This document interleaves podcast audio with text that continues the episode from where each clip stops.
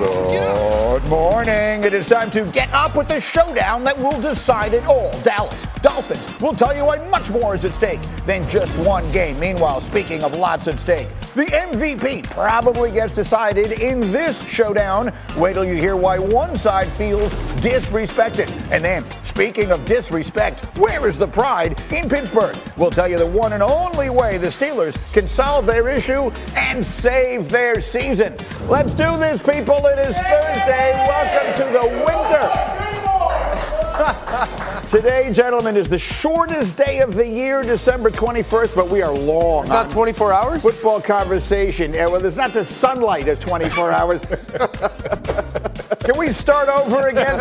Orlovsky, Tannenbaum, D-Wood is all dressed up. Let's do this. All the football is on the way, but guys, we got to start with the performance of the night. Oh, did you see what Joe Embiid did last night? Sixers hosting the Timberwolves. Going to pick this up in the third. Embiid already on fire. Game tied at 87. Embiid's going to untie it with a pretty move in the lane. Ah! He had 39. Looking like Wood in high school.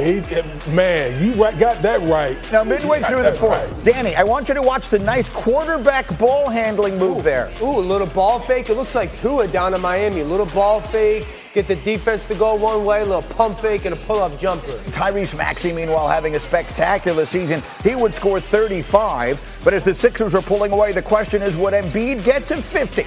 Knocks down this jumper here. He's at 48 and counting. Final 2 minutes. He's at the line with 49 points. That was for 50. He didn't get it, but here it comes. 51 points. 12 rebounds for Joel Embiid as the Sixers win by 2 touchdowns. And I'll tell you what, the James Harden trade has elevated the play of Tyrese Maxey. He's averaging over 26 a game. Yesterday, the Sixers' 2 stars combined for 86 points. It was the second time this season that both of them recorded at least 35 in a single game. All right, so there's your basketball story. Now we get to the NFL. Week 16 kicks off tonight. We have a game with playoff implications, Rams and Saints. Dan, what are you watching for? There are 2 quarterbacks that the conferences do not want to get into the playoffs. One of them plays tonight, Matthew Stafford. No one in the NFL is throwing the football better than number 9 out in L.A. I want to see tonight versus the Saints defense the connection that he has with both Puka Nacua, the rookie, and then Cooper Cup, who finally looks like himself, back and healthy again. Stafford and the Rams may be headed back to the postseason. Saints fighting for the division. Meanwhile, let's skip to Monday night. Monster game. Niners, Ravens. D-Wood, what are you watching for? Yeah, I'm watching how the Ravens going to deploy Kyle Hamilton. You're talking about 2 teams, the 49ers leading the league in yak yardage, the Ravens leading the league and giving up the least amount of yak yardage. How are they going to deploy him? Which matchup, which player are they going to try to eye? That's going to be a very interesting matchup right there. And then finally, Mike T, Dak and the Cowboys looking to rebound on the road against Tua and the Dolphins. What's the key to this game? Dallas's rush defense. Greeny, in their 4 losses, Dallas has allowed an average of 192 yards rushing, 266 last week to Buffalo. Of all the weapons that Miami has, if they don't stop Raheem Mostert and the run game, nothing else will matter in that game. Well, I think that's a reasonable way to look at it. This game will almost certainly be decided up front and on the ground. The Dolphins have the 4th best rushing attack in the NFL, averaging 140 yards per game, while the Cowboys, in their 4 losses this season, have allowed 192 rushing yards per game, including 266 last week on the road against Buffalo. And so, Dan, I know you've put together a couple of tapes for us on this game. Let's start with that look at it, what we expect from Mike McDaniel and that Miami offense against Dallas's D. Advantage Miami. Mike McDaniel coached against this defense in 2021 when he was with San Francisco. And if you watch at least the mindset of how he wanted to attack, it was, I respect the aggressive aspect of Dallas's defense. We are going to use it against them.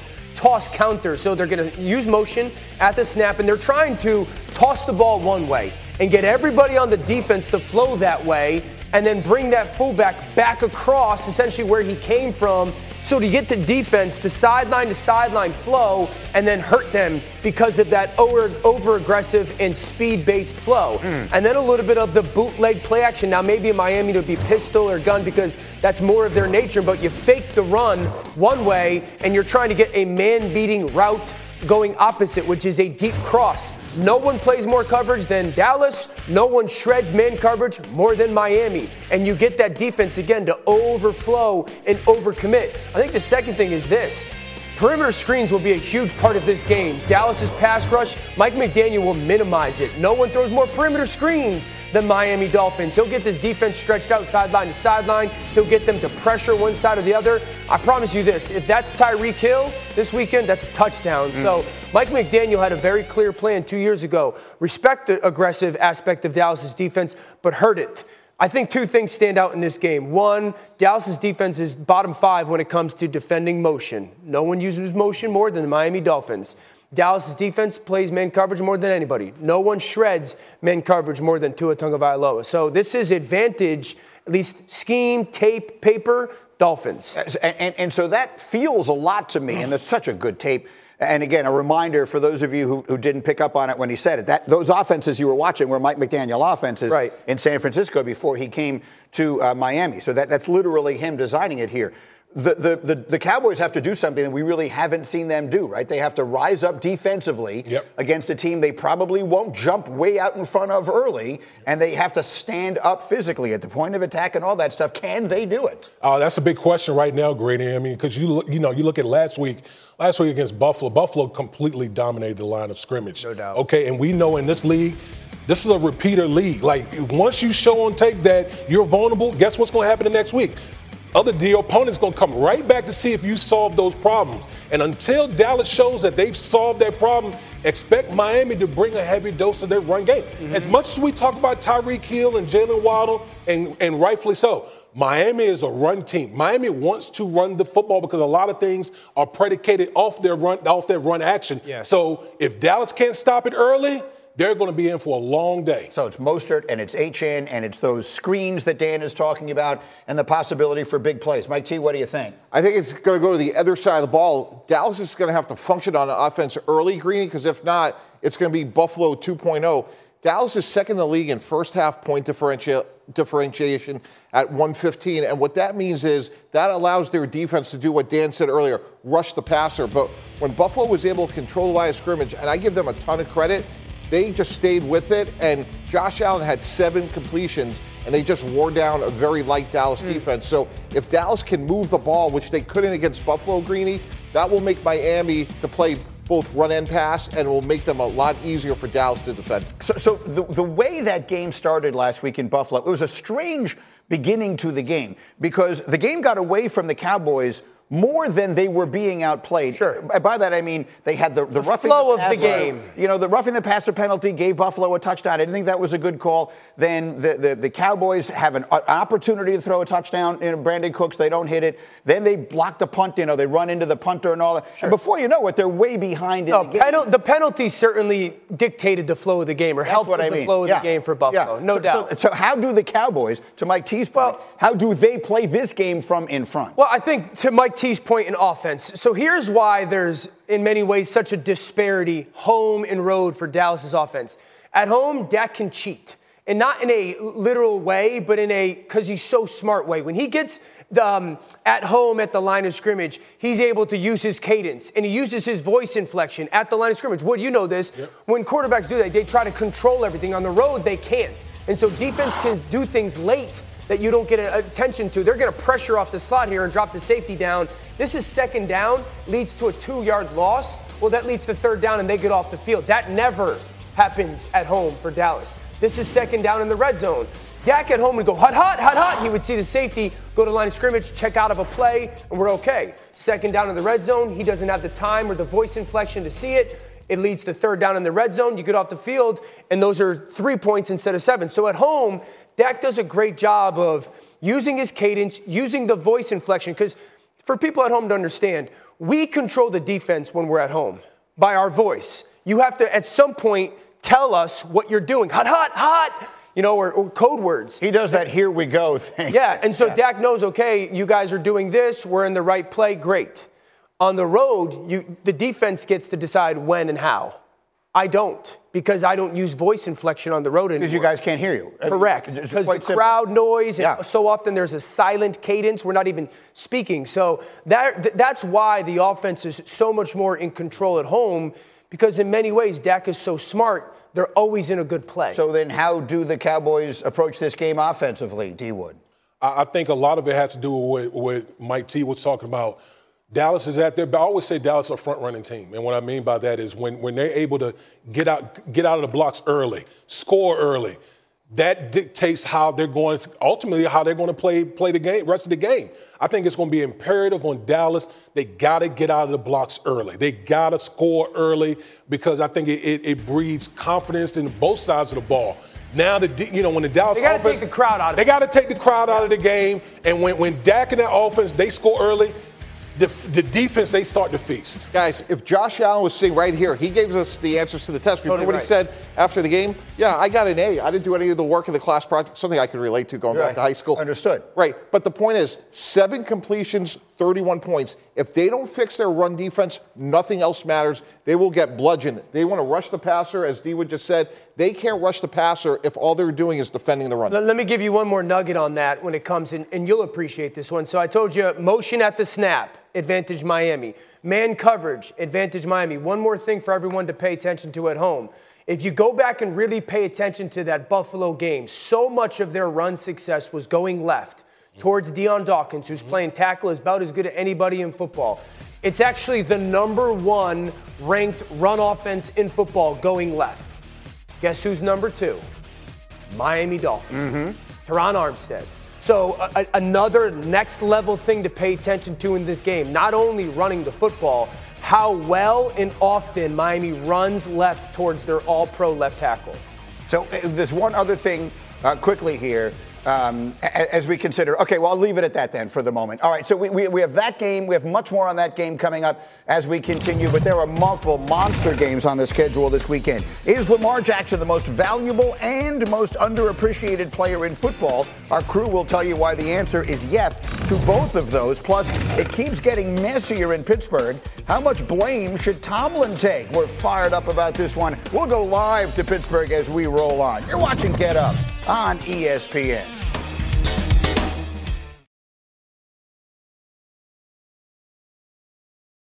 Shopping for Mother's Day is usually a challenge because you wait until the last minute, but Macy's Gift Finder makes it incredibly fast and easy to find the right gift just in time for Mother's Day. Whether you're shopping for your sister's first Mother's Day or your fashionista mom who loves to make a statement, Macy's Gift Finder has so many great gift ideas that you can easily pick out something special to celebrate them both. You can shop by price, anywhere from $25 and under to $100 and under. You can also sort by category like fragrance, handbags, and more, or gift lists like for the mom who has everything, pre-wrapped gifts or gifts for grandma. Find top brands like Studio Pro Model Beats headphones, Polaroid cameras, and Samsung smart TVs. So what are you waiting for? Mother's Day is May 12th. It'll be here before you know it. Macy's has the perfect gift guide to make picking something for mom easy this year. Head to Macy's.com/gift finder today. That's Macy's.com/gift finder. Passion, drive, and patience. The formula for winning championships is also what keeps your ride or die alive. eBay Motors has everything you need to maintain your vehicle and level it up to peak performance. Superchargers, roof racks, exhaust kits, LED headlights, and more. Whether you're into speed, power, or style, eBay Motors has you covered. With over 122 million parts for your #1 ride or die, you'll always find exactly what you're looking for. And with eBay Guaranteed Fit, your part is guaranteed to fit your ride every time or your money back. Because with eBay Motors, you're burning rubber, not cash. With all the parts you need at the prices you want, it's easy to make your car the MVP and bring home huge wins. Keep your ride or die alive at ebaymotors.com. Eligible items only. Exclusions apply. Delicious, meat nutritious, in the snack that packs a real protein punch. Wonderful Pistachios, one of the highest protein nuts out there. Each 1-ounce serving has 6 grams of protein, giving you over 10% of your daily value. Wonderful Pistachios also come in a variety of flavors and sizes, perfect for enjoying with family and friends or taking them with you on the go. And you're on the go a lot, taking the kids to school, hopping from meeting to meeting, shopping for groceries. Well, the good news is, not only are Wonderful Pistachios a complete protein, providing all 9 essential amino acids, they're also great for all your adventures. So whether you're a pistachio purist who loves cracking open every nut, or you prefer the convenience of no-shells pistachios, Wonderful Pistachios has got you covered. Grab Wonderful Pistachios and elevate your snacking game today. Visit wonderfulpistachios.com to learn more.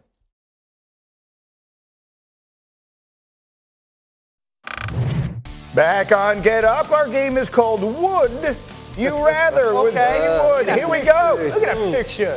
D. Wood, would you rather have Justin Fields as your quarterback or draft one this year? Yeah, Mike T and I, we're probably going to fight right here. Listen, I would rather have Justin Fields. Oh, I would. I know we're talking about the contract, but listen, the way Justin Fields has been playing, if you just look over the last, year, just 17 games, this game is, just really gone. He's really elevated his game. You put some draft picks, Justin Fields can ball. We'll come back and talk about that one a little later. Meanwhile, would you rather have Bill Belichick or someone else develop the next quarterback in New England? I'm not going to disrespect the GOAT up in here. I'm going Bill Belichick. Everyone talks about, we always had a discussion between Bill and Brady. Well, guess what? Bill developed Brady. Mm-hmm. Okay, so I trust his football acumen over anyone out there. Mike T, you'll have that conversation with Bill in the sauna sometime soon. Next, would you rather vote for Lamar Jackson or Brock Purdy for MVP? Yeah, I'm going to go Brock Purdy, man. And, I'm getting so tired of this whole game manager discussion and stuff like that. If you look at Brock Purdy's numbers across the board, he's doing much better than some game manager. The numbers he's putting up, you can compare him to all-time greats that played for the San Francisco 49ers organization. Yep. Okay, so we're talking about Hall of Famers. So I'm going Brock Purdy. Of that, there is no doubt. However, Marcus Spears on this program yesterday made a very interesting point about one big difference between Lamar Jackson and Brock Purdy. Listen. If you do a game plan for the San Francisco 49ers, it does not start with Brock Purdy. I'm sorry. That is the truth. It won't start. His name won't be first. When it comes to the Baltimore Ravens, it starts with number 8. Well, that isn't the only way you determine an MVP vote, but I think it's an interesting one. And we, of course, shortened that in the interest of time. But he said when you're playing against San Francisco, you begin by saying, what are we going to do with McCaffrey? Yeah. And when you're playing against Baltimore, you begin by saying, what are we going to do about Lamar Jackson? That is, I think, a very legitimate point. It doesn't necessarily mean it decides the MVP debate. But I think it's true. He's 100% right. And this is a little bit of a debate between, creator versus operator. Brock right now is at the highest level of operating his offense. And we shouldn't diminish the success that he's doing it because it's almost robotic. Him and Dak Prescott are probably the two guys that have done that consistently. Well, Lamar is this all-world creator where so often things come out of nothing. But McCaffrey, in his point of how important Christian is and the impact is valued, I don't know if there's a back that does it like this. This is called ace formation. There's symmetry. Guard, tackle, tight end, okay? Now, McCaffrey's going to do what we call a B-gap insert between the guard and the tackle. Now, oftentimes when they do that, they're just checking down 5 yards over the ball. But they switch Juszczyk and McCaffrey. This is not a broken play. This is not Christian creating something on his own. This is a design by Kyle Shanahan. That's what makes McCaffrey different is he says, I could clear out coverage with a player like Brandon Ayuk, and I can design Christian McCaffrey from the tailback spot to be a part of the actual pass progression in early aspects. Again, this is not a number 3 or number 4 in the progression when it comes to a check down. He's designing him on a wheel route. There's no player in the NFL, certainly at tailback, that gets used in that aspect. So to Marcus's point, he's accurate. It starts with McCaffrey in San Francisco. And look, here's what I will say. Well, I don't want to predetermine what you were going to say. I was going to fight with you before you even spoke. Go ahead. Okay. Oh, let's rumble then. No, yeah. It seems like we're holding roster construction against Brock Purdy. Totally. And it's not fair. Can Brock Purdy help that, hey, the San Francisco 49ers organization built a really good roster, right? Look at the efficiency in the way he's performing the quarterback position. Right. He's performing it at an all-time high level. Yeah. We got to give him props on that. Yes, I agree with Marcus to an extent of the way Lamar Jackson does it looks totally different from Brock Purdy. But that doesn't mean that one is more effective. Like, they just have different styles in which they are operating their offense. Correct. I see it different, guys. If you take Lamar Jackson out of the Ravens, season is over. Ronnie Stanley's been in and out of the lineup. No Mark Andrews, J.K. Dobbins, Keaton Mitchell's out, and they're probably going to be the one seed in the AFC. You take Brock Purdy out, you still, to Swagu's point, Deebo, CMC, Ayuk. Now, look, Sam Darnold, there's some questions about it, but they're going to still be a really good team. Well, my pushback to that, Mike T, is this. Well, I get your point. One, MVP versus best player, I guess that's, like, subjective. This offense in San Francisco, right now, you can make the case is the best offense we've seen in the NFL over the last 20 to 25 years. We're talking like the 18 Chiefs, you know, maybe the Patriots that they went and that the undefeated regular season, the greatest show on turf with the Rams. So while you could say like season over, maybe not for San Francisco, they're also not achieving the highs that they're achieving. Fair enough. But let's not go so quickly past that team that New England had that went 16-0, because that's where I'm going to go to make my point. Tom Brady was an elite-level quarterback. He was already on his way to being one of the great quarterbacks of all time. He got Randy Moss that year. Yes. And he had the best season any quarterback had ever had in NFL history. Mm-hmm. Moss caught 22 touchdowns that year. And if you were listening to a show called Mike and Mike in the Morning then, you would have heard me screaming and yelling, Moss should be the MVP. He is the reason Brady is playing at this level. It's not diminishing Brady. Now, of course, they gave the award to Brady because they just give it to the quarterback blindly.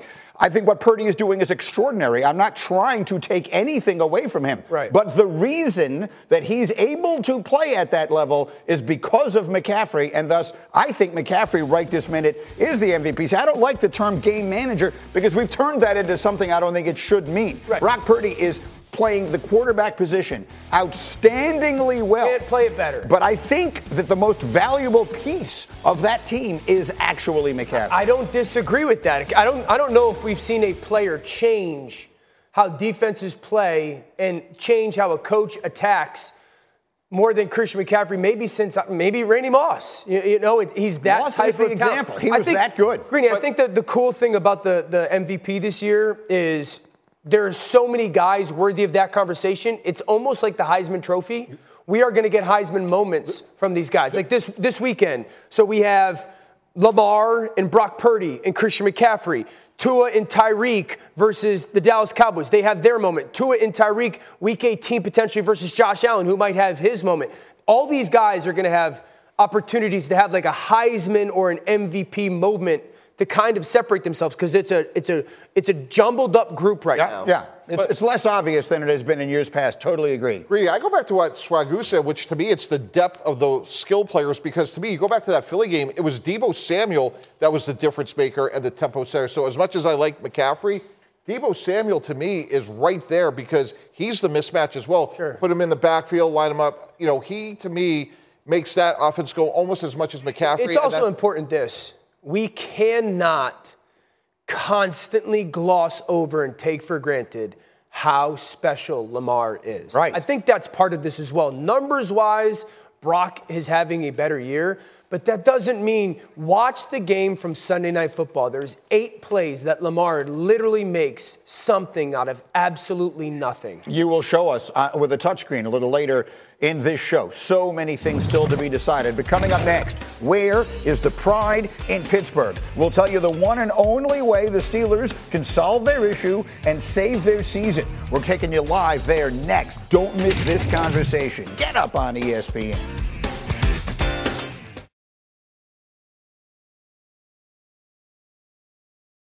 Hi, it's Mike Greenberg letting you know ESPN Bet is ready to take you through all the biggest sports moments this spring. The official sportsbook of ESPN has exclusive offers and markets from Scott Van Pelt, Stephen A. Smith, and me, plus many more. From the playoff intensity to finally getting out to the ballpark, there's no better time for sports fans. Sign up today. New users get a bet reset up to $1,000 in bonus bets if your first bet doesn't win. Download ESPN Bet today. What a play. Must be 21 plus and present in select states. Gambling problem? Call 1-800-GAMBLER. Terms and conditions apply. See app for details. 10 seconds on the clock. How many things can you name that are always growing?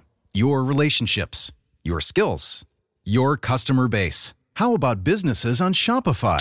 Shopify is the global commerce platform that helps you sell at every stage of your business. From the launch your online shop stage to the first real life store stage, all the way to the did we just hit a million orders stage, Shopify's there to help you grow. Sign up for a $1 per month trial period at shopify.com/network, all lowercase. Go to shopify.com/network now to grow your business. No matter what stage you're in, shopify.com/network.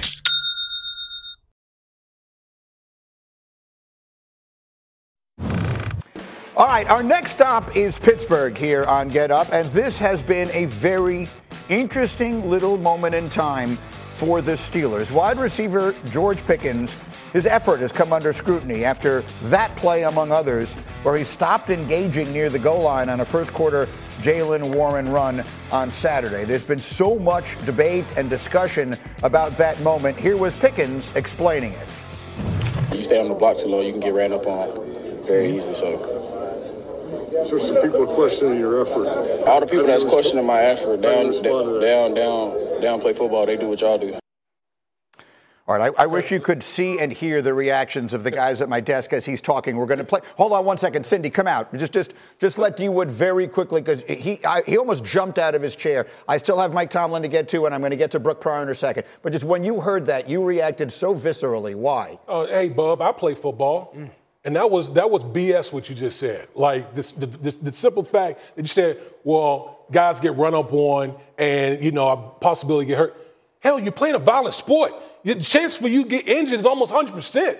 The one thing that we're taught as players is when you don't play 100%, that you're more than likely to get hurt. So for him to come out and say that and then antagonize the media like, you guys have never played, you guys don't know what you're talking about. Well, guess what? I played 12 years in the National Football League. I can speak to this firsthand, that effort you put out there is bull. And the players in the locker room should be calling you out for putting that type of effort out there, because guess what? Not only your teammates, but every team in the National Football League is seeing that. Now they know what type of guy you are. Okay, so I felt you needed to hear the way a former player would react to something like that. Now, as I mentioned, let's hear from Tomlin, because Mike Tomlin was called out to react, not called out, he was requested by the media to react to all of this yesterday, and this is what he said. I would like him to be more professional in terms of addressing some of his shortcomings with you guys, but the manner in which he deals with you guys is not necessarily the manner in which he deals with us or himself regarding acknowledging where he is and where he needs to go. When you're winning and doing your jobs, man, a lot of the attention and so forth is on things such as that. When you're not doing your job and losing, you better keep your damn mouth shut and understand that that tracks a certain type of attention as well. And usually that's vulture-like attention. So that was Mike Tomlin yesterday. Here's our old friend, Brooke Pryor. It's been much too long since we've heard from you. Brooke, of course, covers the Steelers on a day-in, day-out basis. And you were telling us in our meeting this morning that it is unusual for Mike Tomlin to come out and address the media on a Wednesday, but that all of you in the Pittsburgh media felt it was vital to hear from him. Take us through it. You're living this every single day. Take us behind the scenes of how this whole situation is unfolding.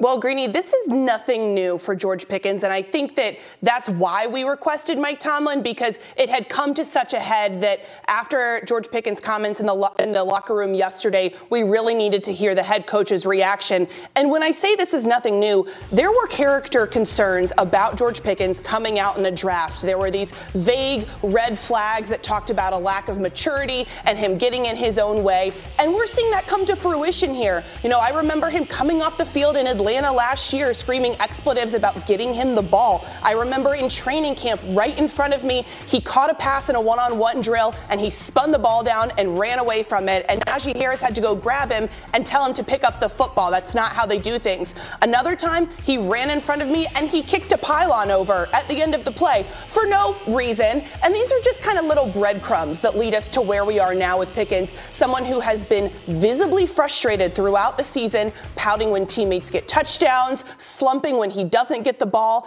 and then also what you saw against the Colts where he just didn't give any effort on that block. And so this is why Mike Tomlin came out after we requested him. And the thing is, this is a Mike Tomlin situation where the Steelers have drafted for talent over character in this situation. Mike Tomlin has a high-risk, high-reward draft strategy, especially with wide receivers. It's like a woman going on Tinder. You're looking through the bio, and it says 6 feet tall. There's a million red flags, but, hey, you're 6 feet tall, so we're going to take you. And that's what it feels like the Steelers did with George Pickens, and now all of these red flags are coming back, and it's created a really big, bad situation in Pittsburgh that Mike Tomlin has to deal with.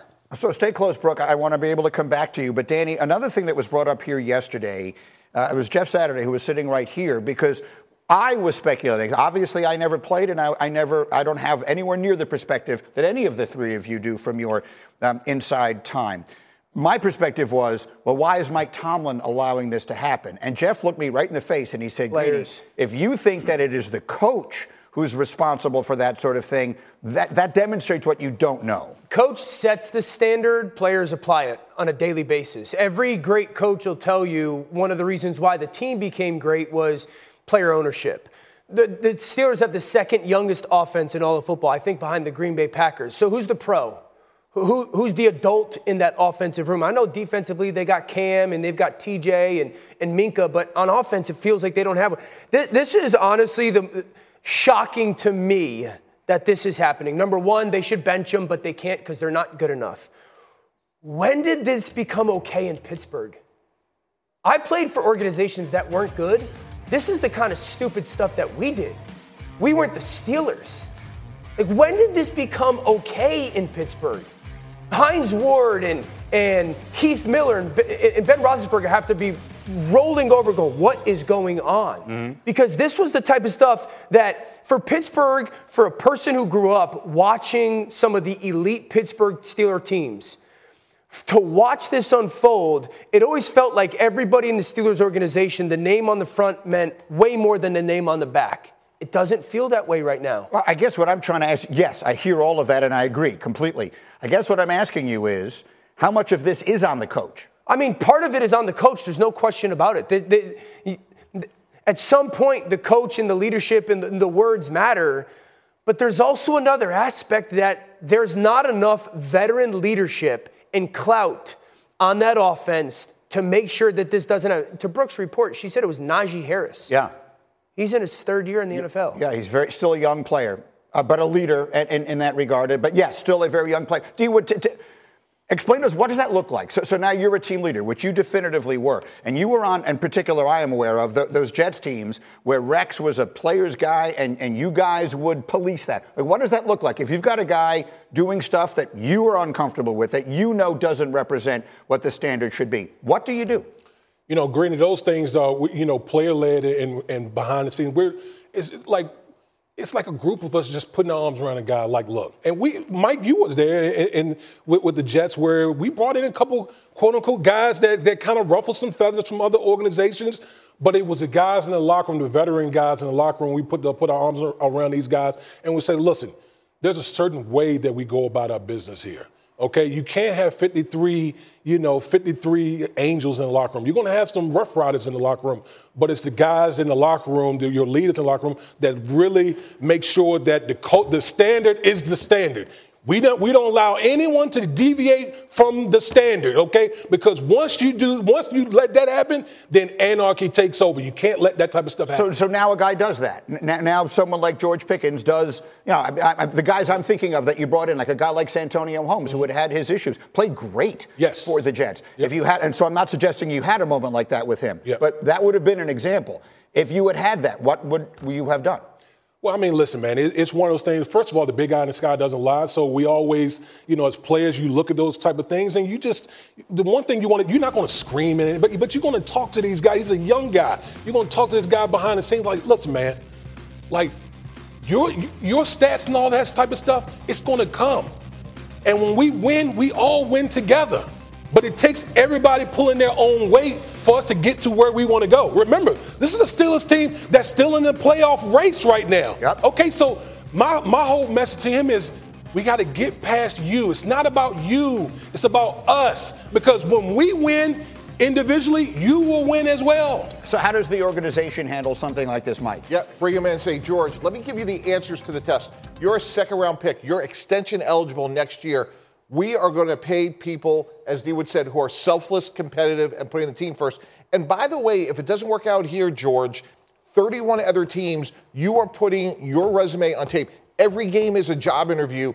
And what GM and head coach are going to pay a player that is not selfless, that doesn't play hard? So if you want to get paid, the answers to the test is this is unacceptable. Don't believe me. Look around the league. Look at the people we've paid. To D. Wood's point, we actually felt like Braylon Edwards, Santonio Holmes, Antonio Camari, they were great opportunities because we had high-character guys that when they came in, we had a way of doing things, and it worked well with Rex. And for a long time, it's worked well with Mike Tomlin. For whatever reason right now, that nucleus isn't policing. But you don't think he knows that? Who is he? I'm sorry. George Pickens. We don't think that George Pickens knows the reality business-wise of the NFL. He might not. Someone has to tell him that. But it's not just George Pickens. It happened with Deontay Johnson 3 weeks ago. This isn't a one-off thing. Right. There's multiple examples of this happening. That's why I'm trying to say, like, when did this become okay in Pittsburgh? Pittsburgh was the standard setter. It was Pittsburgh. It was Baltimore. It was the New England Patriots. That, like, they always did on a this is, what, 3 weeks ago, a month ago, when another wide receiver just did this? The reality is this. Organizationally, these teams would have never dealt with this stuff in the past. They would have cut them. They would have benched them. But they can't because they're not good enough. Those are their two most explosive or talented players on offense. There's no way that a good Jets team that was going to the AFC Championship game with Rex Ryan, who I sit with here every Monday morning, would have allowed that kind of effort. It would have gotten to Rex, though. That's my point, Mike T. Yeah. That's my point. It would have never gotten there, but somehow it's gotten to that place in Pittsburgh? Does the message get stale? Does the message get stale? But that's what if. Does the message get stale? That's. I mean, like we talk about, and Jeff talked about as well, players in the locker room, okay? But also, Mike T, is the message getting stale? Right. Where these guys, where you're talking about multiple players, not just George Pickens, but multiple players where it is showing the evidence of those guys not doing the Steelers way, the way the Steelers have always went about and conducted their business. Watch the game tonight. Watch the two receivers who play for the Rams tonight, both Puka Nacua and Cooper Cup, who was a freaking triple crown winner 2 years ago. Watch how they block. Yeah. And you don't think that you think it's okay to do what you do, and by the way, say, I didn't want to get hurt? What happens if they call a reverse for George Pickens and Jalen Warren is the lead blocker and goes, I don't want to block for him? Yeah, that came up yesterday, is that Warren could have gotten hurt on that play because he's expecting a block on his left side. Exactly. As well. Let me give Brooke a final word here. Brooke, fill in any blanks here that you think we haven't covered. Well, I've got three blanks to fill in. One is the Deontay Johnson play where he didn't go for the fumble. To that, I think of what Mike Tomlin said yesterday when he was asked, can one player's actions like this bleed over to the rest of the locker room? And he said, it certainly can. A follow-up was, is that happening now? And he said, depends on when you ask me. I hear that and I say, yes, one player's actions like this, a George Pickens type action of lack of effort, can bleed into every facet of the team because the Deontay Johnson I've seen does show effort. And that play was more uncharacteristic of him than the George Pickens lack of efforts. The other thing is, Dan, you say you can't bench him because you don't have enough talent and you're still trying to win games. To that I say, you can, and Mike Tomlin has. In the past, he benched Martavis Bryant in 2017 when Bryant went on social media and criticized his teammates. That was part of how Mike T sent that message to the team. And to me, it is concerning that when you ask Mike Tomlin, why aren't you playing or why aren't you benching George Pickens? He says, because he's so talented. That's why George Pickens keeps getting away with it. And to the point, D. Wood, of you have players that you bring in to wrap your arms around these guys. The Steelers did that. They brought in Allen Robinson. No, he hasn't been brought up in the Steelers standard, but he's been in the league for 9 years. They paired him to be sweetmates with George Pickens during training camp to kind of shepherd him and help him mature. And what has that done? You know, it's not for lack of effort. The message isn't getting through no matter who is delivering it. So there needs to be a different way to impart that and to make it sink in. It's really well done, Brooke. Thank you so much. Pleasure to see you again. And stay close on all of this stuff here. We'll check in with you as this continues. I'll remind everyone, the Steelers are 7-7. They could still make the playoffs. All right, coming up next, much more on the showdown that will decide everything. It's Dallas. It's the Dolphins. We'll show you exactly what is at stake right after this. Get up on ESPN.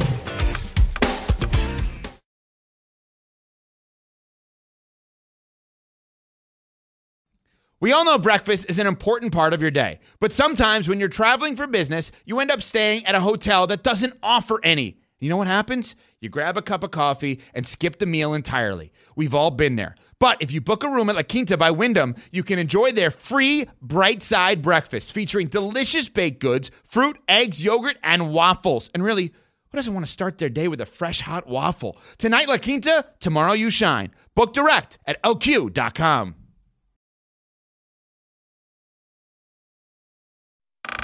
All right, we're back on Get Up. Hey, Danny, time for some QB quick reads. What have been the biggest factors in Josh Allen and the Bills' resurgence? Well, there wasn't a resurgence needed, Greeny. Let's make that clear. There was just people who were incorrectly stating things. But, number one, personnel variation. They've gotten a little bit bigger with tight ends and two backs. Number two, formation variation. They've become way more creative, which has led them to be way less predictable. And then the addition of James Cook is a focal point for their offense, both in the run and the pass game. And this offensive line went from a weakness of last year to a strength in this year. Also, just keeping 11 men on the field instead of 12 on special teams has helped. Yes. How about the defending champs? Can Patrick Mahomes and the Chiefs' offense be fixed? I don't think so right now. Can it win? Yes. Rashid Rice has to be a focal point. Greeny, simply put, when I watch these two offensive tackles play, they don't look like Super Bowl-winning offensive tackles. There's wide receiver issues. I've been clear. I wouldn't play Kadarius Toney for the rest of the season. I would go tight end heavy, running back heavy, trust on those three receivers that are a little bit more reliable and see if that's good enough. And then finally, the team they played in the Super Bowl last year. How about Hurts and the Eagles? I got a lot of questions about this offense. Number one, they hold the ball way too long. Jalen Hurts holds the ball for like 3 seconds a throw, which is an eternity in the NFL. Number two, there's no yards after the catch. There's very little easy to big plays for this offense. And then number three, no team in the NFL takes less snaps from under center than the Eagles. You wonder why you're not as explosive this year as you were last year? Point A. It's fascinating to me. We're going to dive into that a little bit more as we go. And then we will work our way to Miami. Again, Dolphins and Cowboys, one of the really huge games on this weekend's schedule. And the Dolphins are looking to win their first game this season against a team that has a winning record. Their coach, Mike McDaniel, however, has a very clear message. He does not want his players worried about that narrative. I instructed the players to anything other than concern yourself with the next opponent, which for us is the Dallas Cowboys, and any other narrative that has to do with good teams. I gave them the clearance to tell all members of the media to, with all due respect, F off. With all due respect. I love that guy. Oh, my God. I love that guy. And it is a great message. But the reality is the questions are legitimate. The Dolphins have not beaten when they've had opportunities against the teams we consider to be the better teams in the league this year. They haven't won. It doesn't mean they aren't good, but the fact is the fact. How significant is it? It matters. We can't say it matters for the Dallas Cowboys and not say it matters for the Miami Dolphins. Miami Dolphins are a good football team. I don't know if they've proven to be a great football team yet this year. Now, they've had stretches where they play great, and they've got two guys that are in the MVP conversation, both in Tyreek Hill and Tua Tagovailoa. Tyreek's still searching for 2,000 yards this season. This offense, when it is on schedule, as explosive, dynamic, and difficult to stop as anybody in the NFL. When it's off schedule, it's a complete 180. This defense, when they get into those pass situations and they can suffocate, they're suffocating. When you can control the tempo, they're a little bit more vulnerable. That's the mark of a good football team, not great. I can't imagine any team has a tougher stretch to finish their season than they do. They've got Dallas this week, then they've got Baltimore, then they've got Buffalo, and there is a fairly likely scenario, I think, in which that last game of the season in Miami will be for the division between the Bills and the Dolphins. What are you seeing in Miami? That would be Miami's worst nightmare. That would be Miami's worst nightmare, and I think it's going to come to fruition. I think that last week against the Buffalo Bills is going to come down to the division title. And we always we see these things happen every year where a team late in the latter part of the season, all of a sudden you see that momentum really going. Buffalo's that team. Buffalo is literally that team that's like almost like a runaway locomotive right now. No one wants to play them. Miami is what I call a fun team. They're fun. Like I'm eating candy, I'm watching. They're fun to watch and everything. But Buffalo is a team that's like they're scary because they it seems like they've stabilized the defense. Joe Brady, as offensive coordinator, has really done a great job implementing James Cook, who's been a focal point in the offense. And then you got, you know, then you got the man Josh Allen, who can literally take over a game at any point. Who wants to face that? No, that's the point. And they have two very winnable games before that final showdown. They have the Chargers and the Patriots. They got through the tough part of their schedule. All the Dolphins, they do have something to prove. You live down there in Boca Raton. Tell me what you're seeing in these Dolphins. They could run the ball. A lot of people give them credit for. And, you know, we talk a lot about Tua, Tyreek Hill, and that's all great. But when they can run the ball the way they have, that perimeter run game, the outside zone with Raheem Mostert, that makes them almost unstoppable. And Dan did a great job of breaking that down earlier. And that's why it's so important in this game, Greeny. If Dallas doesn't stop the run and score early on offense, this really plays well in Miami's favor. These games are huge. These next three games are huge for Miami. You can make the case that reasonably they can lose all three. Yeah, sure. Which would be a shocking fall. If they somehow can beat the Dallas Cowboys this weekend, then in many ways it sets up what potentially would be for the one seed against Baltimore on the road next week, I think on New Year's Eve night, which would be spectacular for the Dolphins because then Week 18 is a little bit of a moot point because if they somehow can win these next two games, then Buffalo's on the outside looking in and Miami's sitting there saying we could control the one seed and we could control, obviously, winning the AFC East. Yeah, Greedy, here's where they deserve credit. They played the Jets last week. And what the Jets do still have is a great front seven. Without Tyreek. Yeah, and Miami had not their starting center, their right guard, their backup center. They signed on Wednesday, and they only won 30-0. That was a game that the Jets, their front seven, should have controlled the game. And with Miami, with two offensive linemen out, still scored 30. Miami should win the game this weekend. It is advantage Miami. They're at home. They do things on offense that Dallas significantly struggles with on defense. The one thing I will say about that game, yes, the score was 30-0, but that should not fool you. It was not nearly that close. The game was not nearly as competitive as that final score would make it sound. Tomorrow night on ESPN, a primetime matchup. Steph Curry and the Warriors hosting the Wizards, and you'll see all the action right here on ESPN at 10 o'clock Eastern Time. Coming up, we'll talk more about the Dak and Dallas side of this Dolphins matchup. Are the boys destined for another disaster on the road? Huge hour of football conversation is on the way as we get up with you on ESPN.